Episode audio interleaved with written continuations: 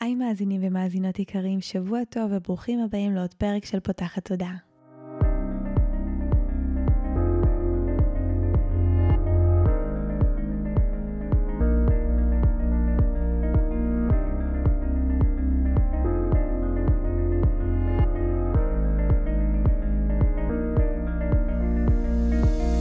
הפעם הראשונה שלכם כאן פותחת תודה היא תוכנית שנועדה להעביר רעיונות, לאתגר תפיסות קיימות ולפתוח את צורת החשיבה האוטומטית שנהוגה אצל כולנו לכל מיני כיוונים חדשים במטרה להכניס לחיים שלנו יותר כלילות, שלווה, זרימה, אהבה, קרבה וחופש, גם במערכת היחסים שלנו מול עצמנו וגם במערכות יחסים נוספות.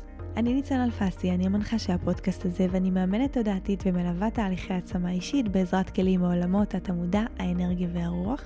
ובפודקאסט הזה אני גם מראיינת וגם מדברת בעצמי על כל מיני נושאים שמעניינים אותי, מסקרנים אותי, ואני חושבת שהם בעלי ערך וצריכים להגיע גם לאוזניים שלכם.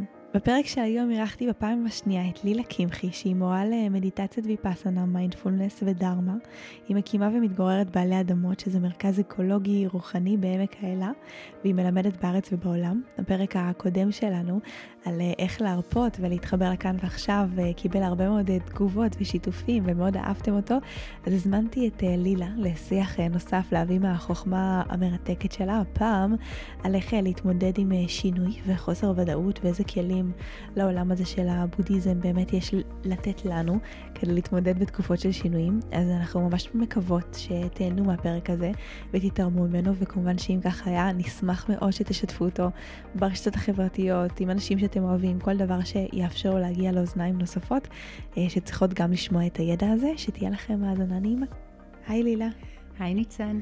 אז ברוכה הבאה בפעם השנייה לפודקאסט, ואיזה כיף שאת כאן. תודה, ברוכה נמצאת. גם לי מאוד כיף להיות כאן. זה כיף. בפעם הקודמת שהיית פה, דיברנו על איך להרפות ולהיות נוכחים בכאן ועכשיו. זה פרק שבאמת הרבה אנשים מאוד אהבו והתחברו אליו. והנושא שככה חשבנו עליו להיום, שהוא גם נושא כזה אוניברסלי, ואני חושבת שהוא גם באיזשהו אופן מתכתב עם ההרפאיה והנוכחות בכאן ועכשיו. אנחנו בטח נמצא גם את נקודות הממשק, זה ההתמודדות עם שינוי, עם תקופות של שינוי, עם חוסר ודאות, שזה משהו שקורה לנו אחת לכמה זמן, לפעמים כי אנחנו בחרנו, לפעמים כי זה משהו שפשוט קרה, לפעמים אנחנו מרגישים שזה אפילו נכפה עלינו. והייתי רוצה שניתן היום למאזינים שלנו גם פרספקטיבה נוספת על כל העניין של חוסר ודאות, שינוי ומקום כזה של הולכים אל הלא נודע, ואיזה כלים כל העולם הזה של הבודהיזם והמדיטציה והנוכחות בכאן ועכשיו יכולים לתת לנו כדי באמת להצליח לצלוח את התקופות האלה מבלי שהמיינד שלנו יקרוס לתוך עצמו מרוב מחשבות ודאגות. וואו, איזו שאלה יפה. אז בטח, יש הרבה מה לעשות ויש הרבה כלים ויש הרבה דרכים. אבל אולי אני אתחיל מלהגיד שזה קודם כל כל כך משמח אותי לראות אותך בהיריון מתקדם. אני יושבת פה עם חיוך גדול. תודה רבה. ואפרופו הלא נודע, בטח שזה רלוונטי.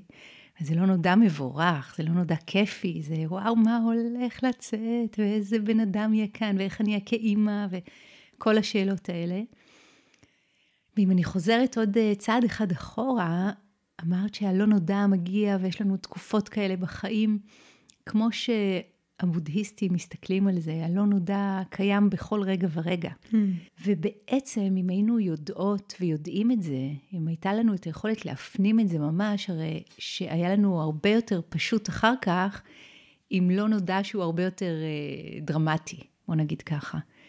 כי באמת של הדברים, וכולנו יודעים את זה, אין לנו מושג מה יקרה בעוד 5 דקות. יש איזושהי הסתברות סטטיסטית. סביר להניח שאם אנחנו יושבות כאן עכשיו, השיחה הזאת גם תמשיך. אבל מי יודע? אין לדעת דבר כזה, נכון? נכון. אז הבודהיסטים הטיבטים מתרגלים משהו מאוד מעניין. הם אומרים, כשהם קמים בבוקר, חלק מהם, סוג של מחשבה כזאת, כשאני קם עכשיו בבוקר, כשאני יודע ששעת המוות שלי אינה ידועה, זה לא נודע אחד גדול, אבל המוות הוא ודאי, נכון? אם יש משהו שהוא ודאי בחיים האלה, זה המוות. כל מה שנולד בסופו של דבר יתקלה. אנחנו לא יודעים מתי. אז הם שואלים את עצמם, אם אני יודע שהמוות הוא ודאי, וששעת המוות, או זמן, או מקום המוות, לא ידועים לי, מה עליי לעשות? ככה הם מתחילים את היום. איזשהו מינון הומאופתי כזה, של חוסר ודאות לתוך המערכת, לא מתוך מקום שרוצה לעורר חרדה, חלילה, נהפוך הוא, מתוך רצון שרוצה לעורר ביטחון, שרוצה לעורר את ה-preciousness, את יקרות הערך הזאת, את העיניים שמתפעלות, את העיניים שאומרות, יש לי עכשיו יום שלם לפניי, שהוא ניתן לי במתנה, שום דבר פה לא מובן מאליו, ואני לא יודעת אפילו אם אני אגיע לסופו. בלי להיות יותר מדי דרמטית, אנחנו הרי יודעים את זה. העיתונים מלאים בסיפורים ותיאורים כאלה, איכשהו לנו נדמה שלנו זה לא יקרה, אבל זה דמיון. אז התרגול מזמין אותנו כן לפתוח את העיניים, ולראות שכל רגע מרגעי החיים שלנו הוא באמת מתנה, הוא באמת ניתן לנו כאיזשהו פיקדון יקר ערך, לעשות בו את הכי טוב שאנחנו יכולות ויכולים. אז מה אומר לנו אי הוודאות? מה אומר לנו אי הוודאות? הוא לא בהכרח חייב לומר חוסר ביטחון. זה שולח אותנו אולי לשאלה מאוד מעניינת, מה זה ביטחון עבורנו? על מה אפשר לסמוך בעולם שמשתנה תדיר? על מה אפשר לסמוך באמת? כשהמורה שקראו לו הבודה, זה שהתעורר, אחרי הרבה מאוד שנים שהוא לימד, הגיע שעתו למות, אפילו שהוא היה הבודה, אפילו שהוא היה מואר, כל דבר שנולד, מתקלה. כן? זה חוק הטבע. זה חלק מהסיפור המופלא הזה של חיים. המוות הוא לגמרי חלק מהם. המילים האחרונות שהוא אמר, היו אי לעצמכם. היו אי לעצמכם. המקום שבו מוצא את הביטחון שלו, אבל לא בעצמי המפוברק, לא בעצמי השקרי, לא במי שנדמה לנו שאנחנו, או במי שאנו רוצים להיות, אלא באיזושהי חוויה הרבה יותר פשוטה, נגישה, וגם היסטורית בו זמנית שלנו, בעולם. על מה באמת אפשר לסמוך? אז על מה אי אפשר לסמוך? אי אפשר לסמוך למשל כמו על הרוח שזזה כל הזמן ומשתנה ובאה והולכת. אפשר להגיד שהמיינד שלנו הוא די דומה לזה. הוא זז ככה לפי כל רוח קלה. פתאום מגיעה המחשבה של אוי ואבוי, שכחתי לכבות את הגז או קיביתי את הגז. המחשבה הזאת יכולה לטרטר אותנו עד שנגיע לגז ונבדוק ונראה, אבל קיביתי, למה חשבתי את זה בכלל? נכון? טק. מחשבה אחת קטנה והופ, הרוח הזאת סחפה אותנו. אי אפשר באמת לסמוך על התפיסות האלה שלנו. זה קצת כמו אם נסתכל על חוש הראייה, על היכולת שלנו לראות דברים. אנחנו אומרים, מה שאני רואה זה מה שקיים. הנה עובדה, אני רואה את זה. אם אני רואה את זה, זאת ההוכחה שזה אמיתי. נכון? אבל החושים שלנו כל כך מתעתעים. הרי כולנו רואים את השמש, זורחת בבוקר, שוקעת בערב, אם יש לנו מזל זה בים. אנחנו רואים שקיעה כזאת יפה, השמש יורדת לתוך הים, והמחזה הזה, ומלא אנשים בבת אחת יושבים ומסתכלים, ויש את הרגע הזה של וואו. אבל מה אנחנו באמת יודעים בעומק? אנחנו יודעים שהשמש לא זזה בכלל. והאמת היא הרבה יותר מעניינת מזה. אנחנו בעצם דבוקים בכוח שנקרא כוח המשיכה, שהמדענים לא יודעים להסביר אותו. אנחנו דבוקים לכדור הזה, לגוש סלע ענקי שמסתובב במהירות עצומה סביב עצמו, וסביב השמש. סביב עצמו זה יום ולילה, סביב השמש זאת שנה, וזה נראה מרית עין של זריחה ושקיעה. אז דוגמה אחת קטנה לראות איך החושים שלנו יש להם פוטנציאל לתעתוע, כשאנחנו מאמינים רק מה שאנחנו רואים, או רק מה שאנחנו שומעים, או רק מה שאנחנו חושבים, כי גם המיינד הוא עוד חוש. אז אם אנחנו מאמינים בעולם שהוא לא לטובתנו, למשל, שהוא נגדנו, או באמונה הזאת של אדם לאדם זאב, או כל מיני סיפורים כאלה ששתפו לנו איתם את המוח, תרבותית, משפחתית, ערכית, זה העולם שבו אנחנו נמצא את עצמנו חיות וחיים בו. ממש, וואו, יש לי מלא מה להגיד על מה שאמרת. אני אתחיל דווקא מההתחלה, שבאמת הנושא הזה של ביטחון הוא מאוד מאוד משמעותי, ונורא אהבתי את המקום הזה שאמרת שהלא נודע קיים בכל רגע, כי יש איזה עניין כזה עם שינויים וחוסר ודאות, שאנחנו רגילים להגיד על עצמנו שזה מפחיד אותנו כי יש שם חוסר ביטחון, וכי יש שם מקום כזה של... התרגלנו לאיזושהי מציאות מסוימת, היא נתנה לנו אשליה של ביטחון, חשוב לזכור שזה אשליה, ובעצם משהו משתנה, ואנחנו נכנסים למצב שאנחנו לא יודעים איך להתנהל בו, וזה מה שבעצם בא ומערער אותנו, וחשוב להבין שהביטחון הזה, כמו שאמרנו, הוא סוג של אשליה, כי באמת בכל רגע הכל יכול להשתנות, ונורא אהבתי שאמרת על המקום הזה של למצוא את האי הזה בתוכנו, כי זה גם אחד הדברים שאני מאוד מדברת עליהם ומאוד מאמינה בהם, כי בסוף בעולם משתנה, ואני חושבת שבשנים האחרונות כולנו הרגשנו את זה בעוצמה מאוד מאוד גבוהה. יש לנו באמת, אנחנו היחידים שיש לנו שליטה מסוימת עליהם, והביטחון היחידי יכול להגיע מתוך המקום של אני יודע ויודעת למצוא עוגן בתוכי, אני יודע ויודעת שיש לי את הכלים... להשפיע על התודעה שלי, על תפיסת המציאות שלי, על התחושות, על הרגשות שלי. כן, נכון מאוד, ופה צריך ללכת מאוד מאוד בזהירות. כי יש בטורקיה עיר שנקראת אדירנה, אפרופו טורקיה, כן, לא פשוט שם עכשיו, עיר שנקראת אדירנה, שיש בה מסגד, שבמסגד יש כתובת בת מאות שנים, והכתובת הזאת אומרת כך, בבוא היום דבר לא יגן עליך, לא ילדיך ולא רכושך, רק לבך הפתוח. והכתובת הזאת מכוונת אותנו הישר 2600 שנה אחורה אל מה שהבודה לימד, במה אפשר לשים את מבטחנו. לא בתחושת העצמי המדומיין, הקטן, הנפרד, של אני אעשה רק לביתי ושכל השאר יסתדרו, זה לא שם. כן? האי הזה שהבודה דיבר עליו, זה מאוד מעניין, זה בא מתוך ההסתמכות העצמית הרדיקלית שמבינה את החיבור בינינו לבין שאר הדברים, בינינו ובין כולם. אז הבודה דיבר בהקשר הזה על איכויות הלב. אהבה, ידידות, חמלה, רצון טוב, שמחה. זה המקום שאותו אפשר לפתח ולטפח. זה בעצם האופן שאנחנו יוצרות, כמו שהזכרת קודם, את העולם שלנו. זה בדיוק כמו הסיפור על הזאב הלבן, הזאב השחור, נכון? שנאבקים בתוך נפשו של האדם. בואי נספר למי שלא מכיר. אני אוהבת לספר את זה, הזאב הוורוד והזאב הכחול, תדמיינו. זאב שהוא מיטיב, וזאב שהוא לא מיטיב, כן? והנכד שואל את הסבא, כאילו, מה קורה שם? מי מנצח? כי הם בכוחות שווים. מי מנצח, סבא? מי מנצח? והסבא אומר לו, זה שאתה מאכיל. עכשיו, זה כל כך פשוט, וזה כל כך נכון. את מה שנשקה, זה מה שיצמח. את מה שנעקור מן השורש, זה מה שלא יהיה נוכח בחוויה הפנימית שלנו, ואז בעולם שלנו. וכשאנחנו מדברים על שינוי, אז איזה סוג של דברים את חושבת שכדאי לנו להכיל, ואיזה סוג של מחשבות חשוב שנעקור?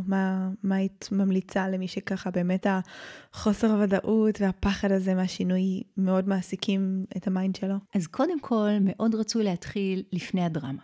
ממש זה ככה בתור... עדיף לא להתחיל בתוך משהו מאוד אינטנסיבי וחזק ומפחיד.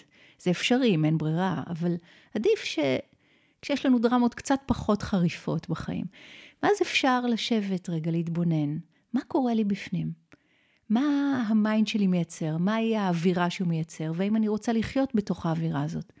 האם אני עסוקה בהרבה מהזמן, בשיפוטיות, בהתנגדות, בעוינות, בהדיפה, בטינה? באלימות, כן, פנימית או חיצונית, כן? לא חייב להיות פיזי, זה יכול להיות גם אלימות מילולית שלנו כלפי עצמנו פנימה. הרבה זה קורה. קודם כל לדעת לשים לב להבחין, מה קורה לי בפנים? כשאני רגע עוצמת עיניים, איזה סוג של מיינד אני סוחבת? מה מנהל אותי? כי המיינד מנהל אותנו כל הזמן, הוא מספר לנו שהמחשבות שלנו הן האמת, למשל. הוא מספר לנו ש... מה שהוא תופס זאת האמת, ומשהו באופן של התרגול של המדיטציה יכול לפתוח דרגות חופש בינינו ובין המחשבות שלנו. היכולת שלנו למשל לראות שמחשבה היא רק מחשבה, כבר משחררת אותנו טיפין טיפין מהאחיזה המאוד נחרצת שלה. אני האמת ותאמיני בי. ומה אנחנו יכולים לעשות אם באמת רגע נניח מאזינים לנו אנשים שהם עוד לא מתורגלים במדיטציה או במציאת המרווח הזה, יש לפעמים פחד לשמוע מה קורה בתוכי, כי גם ככה אנחנו רק מנסים להשתיק את זה, אז לשבת ועכשיו לשמוע את כל התסריטים ואת כל הפחדים של המיינד ואת כל המחשבות, איך היית ממליצה לגשת לזה, והאם יש עוד דרך חוץ ממדיטציה? בעיניי. בטוח יש מלא דרכים, אני מכירה את המדיטציה לעומק, אז לכן זה מה שאני מלמדת. הייתי ממליצה לגשת לזה מאוד בעדינות ועם חיוך גדול. זה לא באמת שאנחנו הולכים לקראת איזה סרט אימה, את יודעת, כל מיני דברים יכולים לרוץ במיינד שלנו, לא רק הדברים הקשים. אבל הייתי אומרת ככלל אצבע, קודם כל להתארגן בגוף. לשים לב מה קורה לי בגוף עכשיו, מה שלום הבטן, מה שלום הלב, איך הנשימה מתבטאת בגוף. זה כבר לוקח את המיינד שלנו למקום אחר, ואיפה שתשומת הלב שלנו נמצאת, שם אנחנו נמצאים. אז הרבה פעמים, כדי להישלף מתוך איזושהי דרמה נורא נורא כואבת, שנמצאת רובה כחולה בתוך התודעה שלנו, עדיף ללכת לגוף. מה קורה בכפות הידיים? התחושה של כל הגוף יושב ונח ונושם, אפילו לכמה רגעים, כל פעם תרגול כזה מגדיל את המרווח בתוכנו. ואחר כך, לאט לאט אפשר להסתכל ולראות, וואו, עולה בי המחשבה הזאת, היא מחשבה לא מיטיבה. נגיד מחשבה שיש בה הרבה שיפוט כלפי עצמנו. אני לא מספיק טובה, אני יותר מדי, אנשים סוחבים כל מיני סרטים רעים על עצמם. רגע אחד לעצור ולהגיד, האם זאת האמת? האם בוודאות אני יכולה לדעת שזאת האמת? מה יכול לקרות? איך אני ארגיש? אם לרגע אחד אני לא אחשוב את המחשבה הזאת בכלל. למשל, זה דרך אחת לעבוד עם זה, מי שמכיר את ביירון קייטי, זה ככה מאוד מאוד דומה. דרך אחרת זה לראות את המחשבה כמחשבה. פשוט לשים איזשהו סימן שאלה מאחוריה ו... לא להתייחס אליה יותר מדי, לא לתת לה יותר מדי משקל, לחזור לגוף, לחזור לנשימה. זה תרגול, כמו כל דבר אחר שנתחיל לנגן בו. התחלתי לנגן לאחרונה על נבל, זה מקסים, וואו. זה כלי כזה יפה. האמת שממש שם אי אפשר לראות, כל צליל הוא כל כך יפהפה שם, אבל בכל זאת זה דורש אימון. אם אני רוצה לנגן משהו ספציפי ולא ככה סתם לפרוט לי לענתי, אני צריכה להתאמן אליו. ומפעם לפעם, אנחנו יודעות את זה, כל דבר שאנחנו מתאמנות עליו, מפעם לפעם אנחנו נהיות יותר ויותר טובות בו וכו'. אותו דבר בדיוק. אז אם אנחנו חוזרות להבנה של איפה אפשר למצוא ביטחון ועל מה אפשר לסמוך באמת, זה על החלקים המיטיבים שמתפתחים בנו. והחלקים הפחות מוצלחים, הפחות מיטיבים, שמתפתחים כמנגנוני הגנה, הם לא, בפני עצמם, הם לא דבר רע. הם באו להגן עלינו. מתישהו האמנו שהמחשבה, שאם מספיק נדחף את עצמנו חזק, ומספיק נעמוד שם עם השוט, רק ככה יהיה לנו טוב. זה, הרי אני מסתכלת, זה ממש מצחיק לחשוב ככה. אבל רובנו ככה חושבים. משום מה, משהו בתרבות, הרי תרבות מייצרת מוח, היום במחקרי המוח העדכניים על זה מדברים, משהו בתרבות דוחף את רוב האנשים למחשבות הלא מיטיבות האלה. החדשות הטובות הן שאפשר די בקלות להפוך את התמונה הזאת. אני רוצה גם להגיד, בהמשך למה שאמרת קודם, שאחד הכלים שלי לפחות עוזרים לעשות פניית ההפרדה בין המחשבות שלי לבין רגע המציאות, זה באמת כתיבה. דיברתי על זה בהמון המון פרקים, שלי קצת יותר קשה לפעמים לשבת במדיטציה, המוח שלי עובד בקצבים מאוד מאוד גבוהים, ומשהו שהרבה פעמים תומך בי במקומות האלה, זה לשבת ולכתוב, כי יש משהו שכשאני כותבת את זה, מורידה את זה על הכתב, אני מסתכלת על זה מהצד, אני פתאום יכולה גם, שנייה נטיל בזה ספק, ולהגיד, וואי, רגע, תראי כמה דרמה יש פה, תראי איזה מילה שיש בה המון שיפוטיות, והמון פרשנות שלך על המציאות, זה עוזר לי לזהות כל מיני אמונות מגבילות שחיות בתוכי.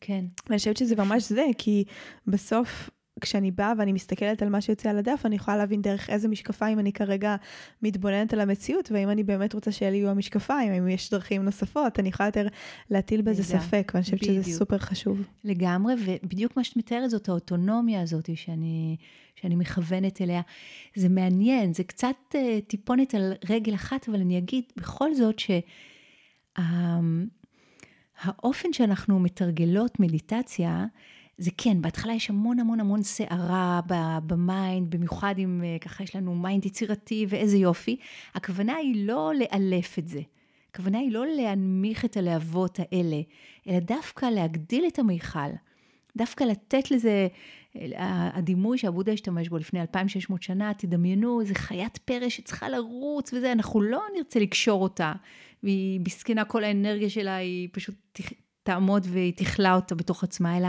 להפך, לתת לה מרחב מאוד גדול לרוץ בו, מתישהו שהיא תפרק את האנרגיה שלה, היא תתעייף והיא תבוא אלינו. אז זאת הכוונה, ללמוד להגדיל את המיכל, וכשאנחנו מגדילות או מגדילים את המיכל, אז כל מיני דברים שקורים לנו, אוקיי, הם לא מאוד נעימים לפעמים, כן? אבל הם לא יטלטלו אותנו עד כדי כך.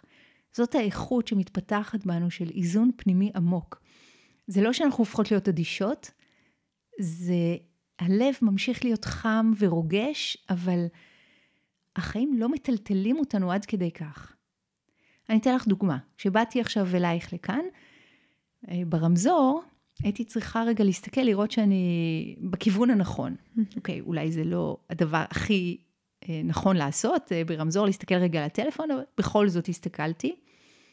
לראות שאני לא לוקחת את הפנייה הלא נכונה, ומאחוריי התקרבה אליי מכונית שמאוד גדולה, שמאוד מאוד נצמדה אליי. ואיך שהרמזור התחלף, הוא התחיל לצפצף, אני אומרת הוא, כי אחר כך ראיתי שזה הנהג, הוא התחיל לצפצף מאוד מאוד חזק, שאני אסע כבר הרבה יותר מהר. אז ברגע הראשון ראיתי איך אני חוברת במחשבה של, וואו, איזה חוסר סבלנות. וברגע הבא, המחשבה הבאה הייתה, מה אני יודעת על מה מניע את הבן אדם? למה עכשיו הוא כל כך חסר סבלנות? וכשהוא נסע, הוא לקח פנייה ימינה ויכולתי לראות, זה הייתה בעצם מונית גדולה. המחשבה הבאה שלי הייתה, וואו, אולי הוא מאוד מהר, אולי מישהו מחכה לו. זאת אומרת, המקומות האלה של השיפוטיות, זה מקומות שבדרך כלל רואים רק מתוך הפריזמה של הסלף הקטן. הוא צפצף לי, הוא לא בסדר, אני כן בסדר. זהו, העולם נהיה נורא צר. ומשהו בנו, כשאנחנו מצליחות, וזה קורה דרך התרגול מעצמו, כן, המחשבות האלה מעצמן קרו, זה לא שאמרתי, עכשיו אני אחשוב מחשבה מיטיבה, אלא זה קרה באופן טבעי, באופן אורגני, זה כשהלב יותר פתוח, כן, לעולם. זאת אומרת, זה לא רק אני ושלי, אלא, וואו, יש פה עוד מישהו, מעניין, אולי אם הייתי בנעליים שלו, הייתי מתנהגת בדיוק אותו דבר, מקווה שלא, אבל היו לו סיבות טובות לעשות את מה שהוא עשה, להתנהג את איך שהוא התנהג, וזה לא חייב לפגוע ב-well-being שלי, אם אני שמה על זה את תשומת הלב שלי. מעולה. יש לי עוד שאלה שעולה מתוך זה, אם נניח כבר באנו וזיהינו, שזה מחשבות של המיינד, זה עדיין לא מונע מאיתנו לחשוב אותם וליפול עליהם שוב ושוב ושוב. נגיד, דיברת על השינוי, ואתה כדוגמה באמת את השינוי שאני הולכת לקראתו, אז המון פעמים אני באמת יושבת ואני כותבת ואני מזהה כל מיני מחשבות ופחדים ודברים שיש לי ביחס לשינוי הזה, וזה גם לפעמים עוד יותר קשה, כי לפעמים קשה לנו עם שינויים שאנחנו בחרנו, כי זה מין כזה טוב, אבל את רצית את זה, כאילו, התפללת לזה, ביקשת את זה, ייחדת לזה, חיכית לזה, זה שינוי, זה משהו שהוא טוב, יש לנו שינויים שהם גם טובים, אבל אנחנו עדיין יכולים לחשוש, כי יש אלמנט של אי ודאות. אז מה היית ממליצה לעשות מהמקום הזה של, אוקיי, אנחנו כבר מזהים את המחשבות שלנו, אנחנו מזהים שזה פחדים של המיינד, אבל גם אחרי שיצרנו את המרווח הזה, זה עדיין בא, חוזר, מפעיל רגשות, מייצר בתוכנו תנועות, איך אנחנו יכולים עוד לעבוד עם זה? אז אני חושבת שיש פה כמה אספקטים לתת עליהם את הדעת, שקודם כל, הכאב הוא בלתי נמנע. מתישהו יכאב לנו. מתישהו יכאב לנו. הגוף יכאב לנו, הלב יכאב לנו. אני מקווה בשביל כל מי ששומע אותנו, הם לפחות פעם אחת בחיים חוו לב שבור. כי לב שבור, ואני אומרת את זה מניסיון, לב שבור יכול להיות אחד הדברים הכי משחררים אותנו, לחיבור עמוק יותר עם אנשים אחרים, לענווה, לפתיחה של לב לכיוון המיטיב. הגוף מתי שהוא נפצע, מתי שהוא חולה, זאת אומרת אנחנו חיים בעולם כזה. אנשים, אגב, שלא חווים כאב, יש אחוזים מאוד מאוד נדירים בעולם, זה סוג של לקות כזאת, גנטית, אנשים שלא חווים כאב, תוחלת החיים שלהם מאוד מאוד קצרה, בין 7 ל-8 שנים. וואו. כן. אנחנו חייבים את הכאב, בשביל להמשיך לחיות, זה נורא מעניין להסתכל על הכאב כעל ידיד, לא כעל אויב. עכשיו, הכאב הוא בלתי נמנע. הסבל הוא לא הכרחי. מה זה הסבל? כל המאורעות מסדר שני. עולה מחשבה ראשונה, למשל, וואי, אני עכשיו שם את עצמי בנעליים שלך רגע, הולכת להיות אמא צעירה, אני רציתי את זה, אבל וואי, וואי, וואי, מה קורה עכשיו? אני מדמיין את זה, מאוד יכול להיות שזה לא המחשבות שלך, אבל מה עם החופש שלי? מה עם האוטונומיה שלי? מה עם שעות השינה שלי? לגמרי. ממש ככה בין היתר. מה חשבתי לעצמי? כזה. מה עם העסק שלי? מה עם העסק שלי? מה עם הכל ביחד? ומצד שני, מה פתאום? אני רציתי את זה, זה דבר משמח זה, ואז עולה השמחה גם שקשורה לזה, ואנחנו יכולות למצוא את עצמנו קצת במין פינג פונג כזה. אני רוצה לעשות מקום למחשבות הראשוניות האלה.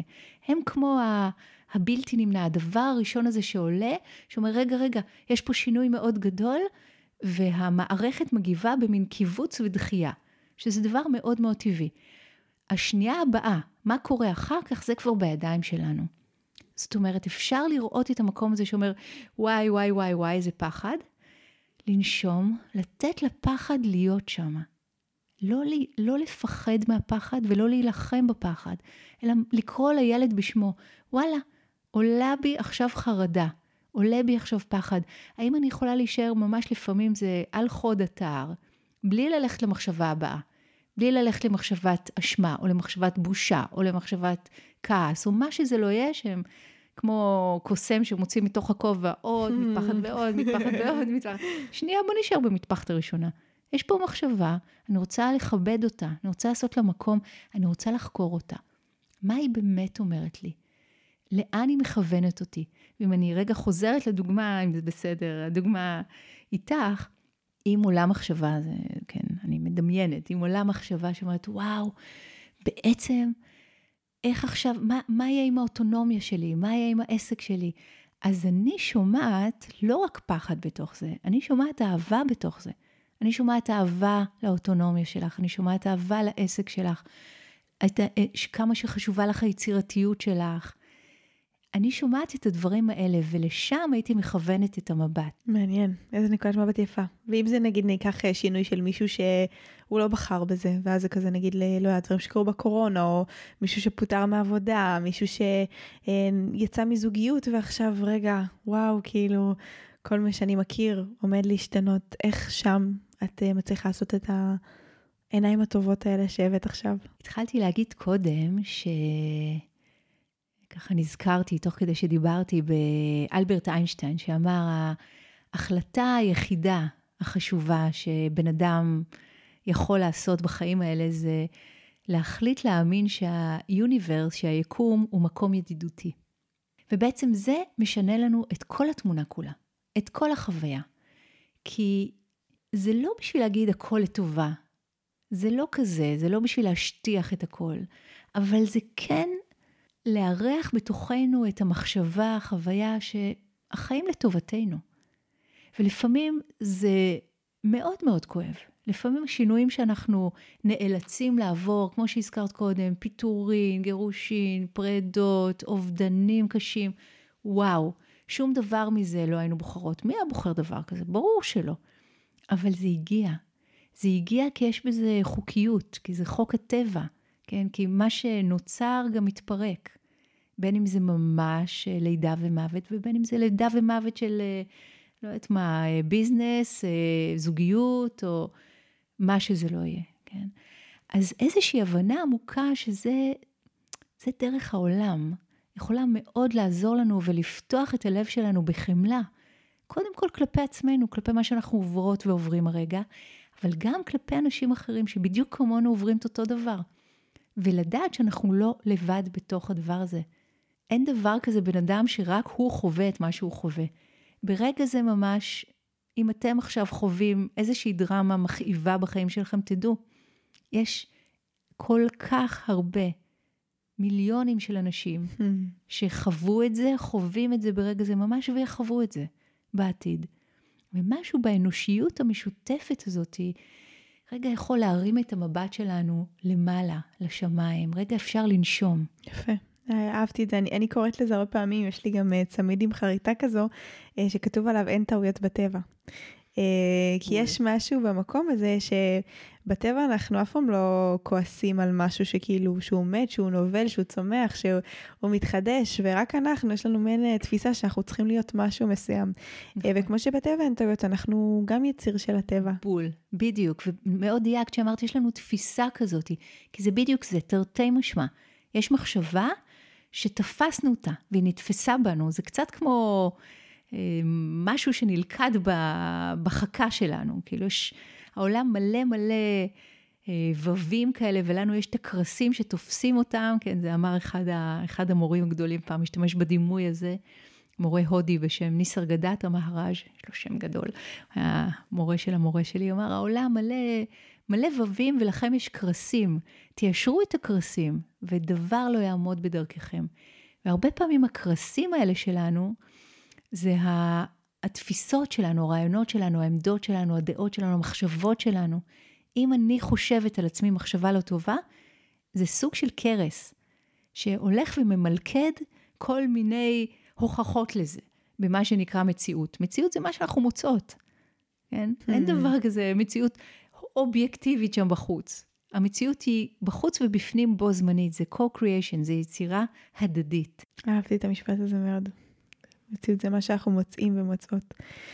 אז בואי נחזור רגע באמת לאי הזה, דיברנו על זה שמדיטציה יכולה לעזור לנו, ולהבין את האהבה שיש במחשבות שלנו, ושאולי זה אפילו מראה על איזה ערכים, או דברים שחשובים לנו, מה עוד יכול, אני כאילו כשכתבתי את הנקודות, אז קראתי לזה איך לייצר איזשהו עוגן וביטחון בתוך האי ודאות, אז בשפה שאת הבאת, איך אנחנו עוד יכולים לייצר את האי הזה בתוכנו? כן, למשל, להבין את החוקיות שיש בדבר הזה שקרוי חיים. הכל משתנה. הדבר היחיד שהוא מתמיד זה השינוי. וכשאנחנו באמת באמת לעומק מבינים את זה, הרי שהשינויים שמגיעים לא כל כך יפתיעו אותנו. יש איזה מורה טיבטי שאמר פעם, אם תצפי שבחייך יהיו עליות ומורדות, תודעתך תהיה הרבה יותר שלווה. כי הרי מה קורה לנו? זה נורא מפתיע אותנו. למה זה כל כך מפתיע אותנו, השינויים? כי משהו בנו תפס, האמין, באיזשהו רעיון שאומר, זה לא אמור להשתנות. זה, אני לא רוצה שזה ישתנה, וזה שזה משתנה זה טעות. אז זה קצת משהו תרבותי, כמו שתופסים בתרבות שלנו לידה, וכמו שתופסים בתרבות שלנו מוות, כדברים שאמורים להיות למשל בתוך בית חולים. למה? למה? בתרבויות אחרות, גם הלידה וגם המוות, זה חלק מהסיפור, זה חלק מהחיים. זה לא איזה משהו שמצריך התגייסות, כאילו זה משהו להילחם בו ומשהו לנצח בו ומשהו להיזהר ממנו. זה מתחיל כבר בתפיסה הזאת וחשוב לדעת, כן? חלק מהתפיסות, חלק גדול מהתפיסות שאנחנו מאמינות בהם ותופסות דרכן את העולם, תפיסות שהוקנו לנו על ידי התרבות. אז במה אנחנו יכולים לשים את מבטחנו בעולם שמשתנה תדיר? קודם כל לדעת שהוא משתנה כל הזמן. העולם בחוץ והעולם בפנים. וכשאנחנו מסתכלים על הדבר הזה של השינוי המתמיד, שוב, כמו שאמרתי בהתחלה, אפשר לשנות את נקודת המבט כך שכל רגע הוא בעצם ניתן לנו כמתנה. שום דבר פה לא מובן מאליו, שום דבר לא מובן מאליו. ולהתחיל לאסוף מה שאני קוראת לו רגעים של חסד. אפשר לתת לזה קיצור, נשמע קצת צבאי, רש"חים, שמעתי את זה פעם, רגעים של חסד, ממש באופן מכוון ומודע, להטות את התודעה לכיוון רגעי החסד האלה. ואני מדברת אפילו על הקפה הטעים שהכנת לי עכשיו, כן? על הרגע הזה של לבוא ולראות את העץ הגדול שיש בכניסה לבית שלך. השמש פתאום ככה על האור, אחרי ימים של גשם וקור. החיים שלנו, היום-יום שלנו מלא ברגעים האלה, ורובם חולפים לנו מתחת לרדאר, כי הם לא דרמטיים, כי הם לא מכאיבים, כי הם לא מפעילים את מנגנוני ההגנה שלנו, שמגויסים בשירות השימור. אחד הדברים הנוספים שיכולים מאוד מאוד לעזור, זה לפתוח את התודעה שלנו, לפתוח את הלב שלנו להבנה שיש פה עוד אנשים, עוד יצורים שבדיוק כמונו חווים דברים מאוד מאוד דומים. אנחנו לא לבד בתוך זה. הזכרתי את זה קודם, החיבור בין כולנו שולף אותנו מהעצמי הנפרד, המצומצם, שכשאנחנו בתפיסה הזאת, זה מאוד בעייתי, כי ההחלטות שלנו, שאנחנו לוקחים אותן, כן? שאנחנו מקבלים החלטה או לוקחים החלטה, זה מעניין גם המינוח הזה, את מה אנחנו מקבלים ואת מה אנחנו לוקחים. אם זה מוצלח, אז יופי, כל הקרדיט לנו. אבל אם זה פחות מוצלח, אז אנחנו יכולים למצוא את עצמנו בלילות על גבי לילות חסרי שינה, של אשמה עצמית, של בושה, של טינה, כלפי עצמנו, כלפי מישהו אחר. המקום של לפתח את האי, בתוכנו זה להבין איך באמת, למשל, הדברים קורים, איך החלטות נלקחות, איך החלטות קורות, כן? השינוי הוא בלתי נמנע, כן? ומה החלק שלי בתוך הסיפור הזה? איך באמת קיבלתי החלטה? אהבתי שאמרת על המקום הזה שהרבה אנשים חווים את זה, ואותי זה לקח דווקא למחשבה של לנסות אולי להשתייך לקבוצה של אנשים שעוברים גם את הדברים האלה. זאת אומרת, אני מניחה גם אחרי הלידה, ואולי אפילו זה קריאה בשביל לעשות את זה כבר עכשיו, להיות בחברה של אימהות, שזה האימהות הראשונה שלהם, שאולי הם אפילו גם עצמאיות, או גם יש להם עסק. בדיוק. או סתם, אם אנחנו אחרי פרידה, אז להיות, כאילו, אולי, למרות שאני בכלל שמישהו חשב על זה כבר, למצוא איזו קבוצה של אנשים שמתמודדים עם לב שבור. אולי זה תהליך מוחזק, שמכוון להתמודדות עם משהו מסוים, ואולי זה אפילו סוג של קהילה שאנחנו ניצור באופן יזום ואקטיבי בתוך עצמנו, כי אני חושבת שגם דיברת על המקום הזה של התחושה הזו של הנפרדות, היא מייצרת עוד יותר לבד, וכשאני לבד בתוך השינוי, זה עוד יותר מפחיד, זה עוד יותר גדול, זה עוד יותר מאיים. בדיוק. וכשאני עם עוד אנשים, אז פתאום זה פחות מפחיד, ומה שאני חווה הוא נורמלי. לגמרי, לגמרי ככה, ואני מאוד אוהבת הקו הזה, ואני מקווה שמישהו שומע אותנו עכשיו מתחיל כל מיני תאים קטנים של ביחדנס, כי באמת החוויה של השיתופיות עושה את כל ההבדל. זה רגע שולף אותנו מהמקום הצר והמצומצם, שזה קרה רק לי, ואיזה פדיחה, ואני צריכה להסתיר את זה, ואני צריכה שלא יראו, וכל מיני סיפורים כאלה מול, וואו, יש פה עוד אנשים שבדיוק כמוני, חווים את הדבר הזה, ובמובן עמוק זה לא אישי. לא הלידה, ולא החיים, ולא המוות. לא רק אצלנו זה קורה. ולא רק אצלנו זה משתבש. נכון, לגמרי. דיברת על הקבלת החלטות הזו. מה יש לנו עוד אולי לעזור לאנשים סביב ההחלטות והשינויים והמקום של, אני חושבת שזה גם סוג של תחושת החוסר אונים שמגיע, נגיד זה ככה, חוסר אונים שמגיע עם השינוי, הוא באמת הרבה פעמים כי יש פה אלמנט של אני לא בחרתי או אני לא קיבלתי את ההחלטה, ואולי יש מין מקום כזה גם לראות איך אנחנו משיגים את הריבונות הזו שדיברת עליה קודם, והאוטונומיה הזו, גם בתוך דברים שנראה לנו שלא אנחנו בחרנו. אני מאוד אוהבת את המילה הזאת, ריבונות. וואו, זה נושא מאוד מאוד גדול, שבחוויה שלי הוא משנה לחלוטין את תפיסת העולם שלנו, מתפיסת עולם צרה ומצומצמת ומכאיבה, לפתוחה ומקבלת וגמישה. צריך פה לבדוק בזהירות ובאומץ איך באמת התקבלו ההחלטות הגדולות והקטנות שקיבלנו בחיים שלנו. קודם כל המינוח של לקבל החלטה. הוא מאוד מדויק, מסתבר, מחקרי מוח מראים שההחלטה קורית במוח כמה זמן, איזשהו חלק של שנייה, קורית לפני שאנחנו קופצים ולוקחים עליה בעלות, ואומרים, אני החלטתי אותה. זה מדהים להבין את הדבר הזה. זאת אומרת, ההחלטה כבר כאן, ואנחנו בעצם צריכות לקבל אותה, זה הכל, זה הסיפור. אז איך היא התקבלה? איך בעצם היא הגיעה לפתחנו? יש אין ספור סיבות, תנאים ונסיבות, זה אחד ההסברים הבודהיסטיים, שמסבירים אגב קרמה, אין ספור סיבות, תנאים ונסיבות, למה דבר אחד קורה ולא דבר אחר. בואי נסתכל על הילד המתוק שמתבשל לך בבטן. הסיכוי שדווקא הוא יהיה שם, כן? עם כל אין ספור הסטטיסטיקות סביב הדבר הזה, שדווקא הביצית הזאת והגנטיקה המסוימת הזאת, אי אפשר לכוון לדבר כזה מופלא. זה הרי פלא, כל הדבר הזה. וכל דבר כזה בעולם שלנו הוא ביטוי של הפלא הזה. אז כשאנחנו עומדים מול הסיוט, לפעמים בשביל חלק מהאנשים, סיוט ממש גדול של חרטה על החלטות שהתקבלו בעבר, או חשש גדול מפני החלטות שאנחנו צריכים לקבל, אז אחד הדברים שיכולים להנחות אותנו זה להבין שכל העולם כולו משתתף בהחלטה אחת קטנה.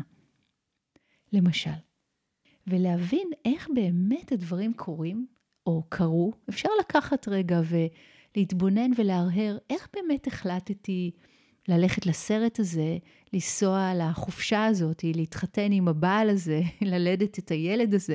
מה באמת קרה שם, כן? להתחתן, להתגרש, ללכת לאוניברסיטה, לנסוע. כל החלטות החיים שלנו, כולן. התרגול במדיטציה יכול מאוד מאוד לעזור לנו ממש להבין צעד אחרי צעד איך הדברים קרו, ולהוריד מהכתפיים שלנו את המשקל המאוד גדול של הסלף המזויף. אני עשיתי את זה בנפרד משאר העולם. זה לא עובד ככה. מעניין. אני רוצה לקחת לנו למקום קצת אחר, ואולי איתו גם ככה נאסוף את הפרק, על העניין הזה של באמת החזרה כל הזמן לכאן ועכשיו.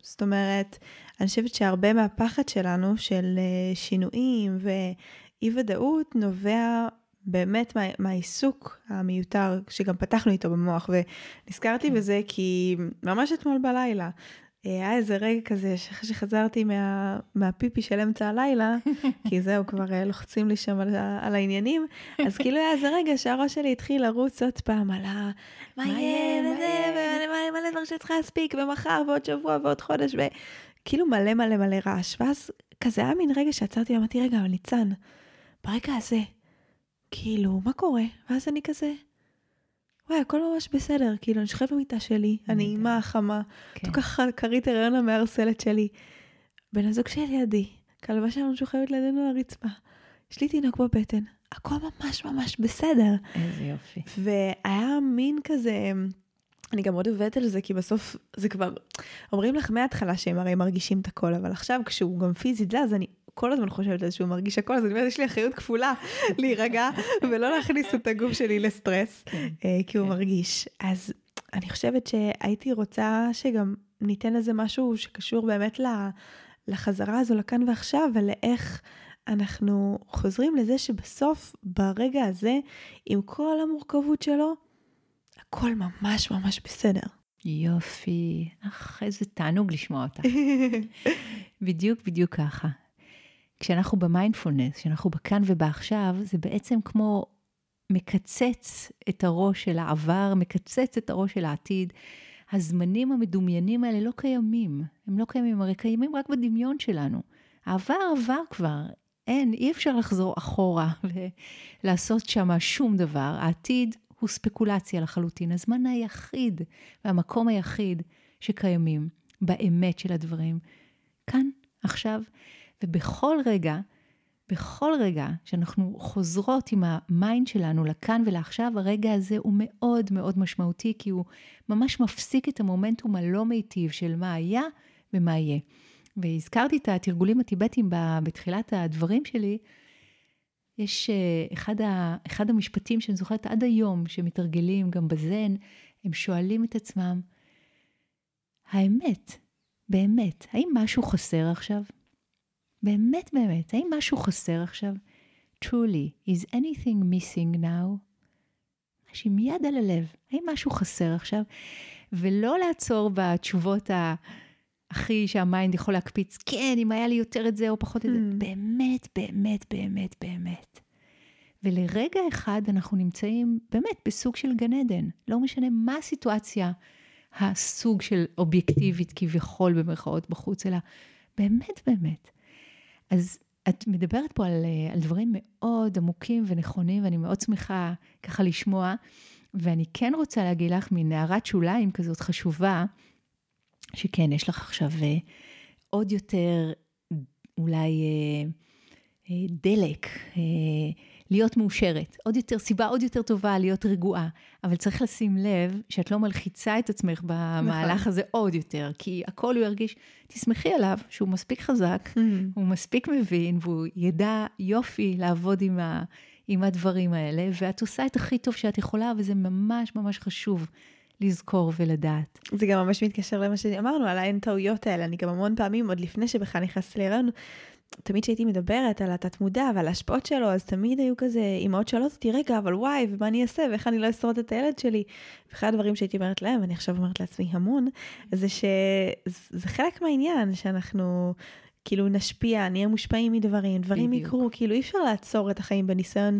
להפוך את הכל להיות בדיוק. איזה משהו סטרילי. מושלם. לא מושלם ולא סטרילי. נכון. הלן קלר, שהייתה דמות מופת, היא בתור ילדה ממש צעירה, היא חלתה, ובעצם היא הפכה להיות חרשת, עיוורת, אילמת, משהו מאוד מאוד קשה, החושים האלה נשללו ממנה. הייתה אישה מדהימה, ממש אשת רוח ועוצמה, יוצאת מן הכלל, והיא אמרה על זה, היא אמרה, ביטחון, בעיקרון, ביטחון הוא סוג של דעה קדומה, הוא לא קיים בטבע, היא אמרה, ילדים בכלל לא מרגישים אותו באופן שאתם חושבים. החיים הם הרפתקה נועזת או שום דבר. Life is a daring adventure or nothing at all. אישה כמוה, כן, עם נכויות כל כך קשות, שיכלה לתפוס את החיים ככה, זה דבר מאוד גדול לדעת, ונותן הרבה מאוד השראה.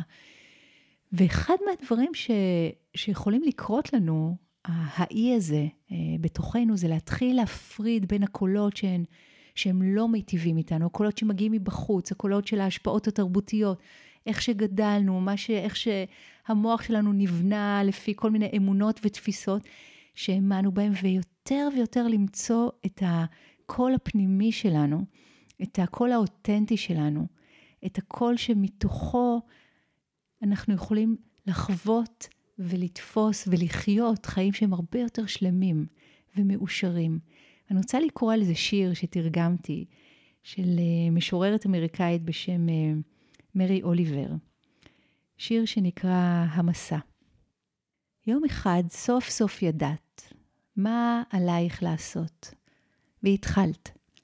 למרות שהקולות מסביבך המשיכו לצעוק את עצותיהן הרעות, למרות שכל הבית התחיל לרעוד ולשקשק, ואת חשת את המשיכה המוכרת בקרסולייך, תקני את חיי, צעק כל קול, אך את לא עצרת, ידעת מה עלייך לעשות.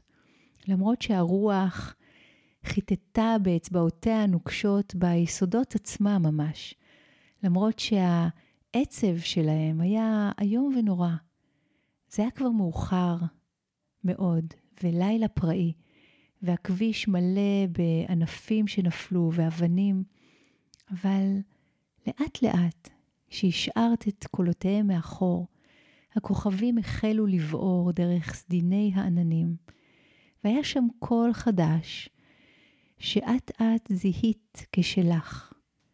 הוא שערך לחברה, כשפסת עמוק יותר ויותר אל תוך העולם, נחושה לעשות את הדבר היחיד שיכולת לעשות, נחושה להציל את החיים היחידים שיכולת להציל. וואו, מדהים. אני ממש לוקחת את זה למקום הזה של כאילו תזכורת לכל מי שמאזין לנו, ואולי לחץ על הפרק הזה כי הוא נמצא עכשיו בתקופה של האי-ודאות, זה שהעננים בסוף התבהרו, והכוכבים האלה שהיא דיברה להם בשיר, המסרים, הסימנים, האיתותים, העולם הפנימי שמתעורר כזה, לתוך עצמו ולתוך כזה, הכל בסדר, ייצרו בסוף מציאות חדשה שהיא אולי דווקא טובה יותר. לא אולי, אני רוצה להאמין שהיא תמיד טובה יותר, מתוך מה שדיברנו. בדיוק, כשאנחנו יוצרות את המציאות החדשה בתוכנו, שאנחנו מחזקות את הקשר אל האי שבתוכנו, אל האי שהוא מכיל את האהבה ואת הידידות ואת הנדיבות ואת טוב הלב ואת החמלה ואת כל האיכויות המיטיבות, ליבנו הפתוח, הרי שמאיתנו זה חייב להקרין לעולם. האושר הוא לא עניין פרטי, אמר מאסטר זן גדול, תכנתן. Happiness is not a private matter. וכשאנחנו עובדות על התודעה שלנו באופן הזה, אפילו כמה דקות ביום, לדעת להפריד מחשבה לא מיטיבה, לא להזין אותה, להזין את המחשבות שכן מיטיבות, להטות את התודעה לכיוון המיטיב, לאסוף רגעי חסד, כל הדברים שדיברנו עליהם עכשיו, להציל את החיים היחידים שאנחנו יכולות להציל, שזה אנחנו עצמנו, מאיתנו זה חייב להגיע גם לעולם בחוץ. ככה זה קורה. מדהים. נראה לי שלא יכולנו לסיים את זה טוב יותר. תודה רבה, לילה. תודה, יקירתי. בהצלחה, בלידה. תודה רבה. אז אם אנחנו רוצים לסכם את הפרק הנפלא הזה עם לילה, הנה כמה דברים שאפשר לקחת ממנו. אז דיברנו על זה שהלא נודע קיים בכל רגע. אין לנו באמת מושג מה יקרה, והאי-ודאות היא בעצם המצב שנמצא פה כל הזמן, גם כשנדמה לנו שלא. דיברנו על השאלה הפותחת הודעה, שאם אני יודע שהמוות ודאי והזמן לא ידוע, מה עליי לעשות עכשיו? דיברנו על לשאול את עצמנו מה זה ביטחון עבורנו, שהרי הפחד הזה מהתמודדות עם שינוי וחוסר ודאות מגיע מתוך הצורך שלנו בביטחון, אז לשאול מה זה ביטחון עבורי, ולדאוג להיות האי הזה בתוך עצמנו, להיות האי הזה עבור עצמנו.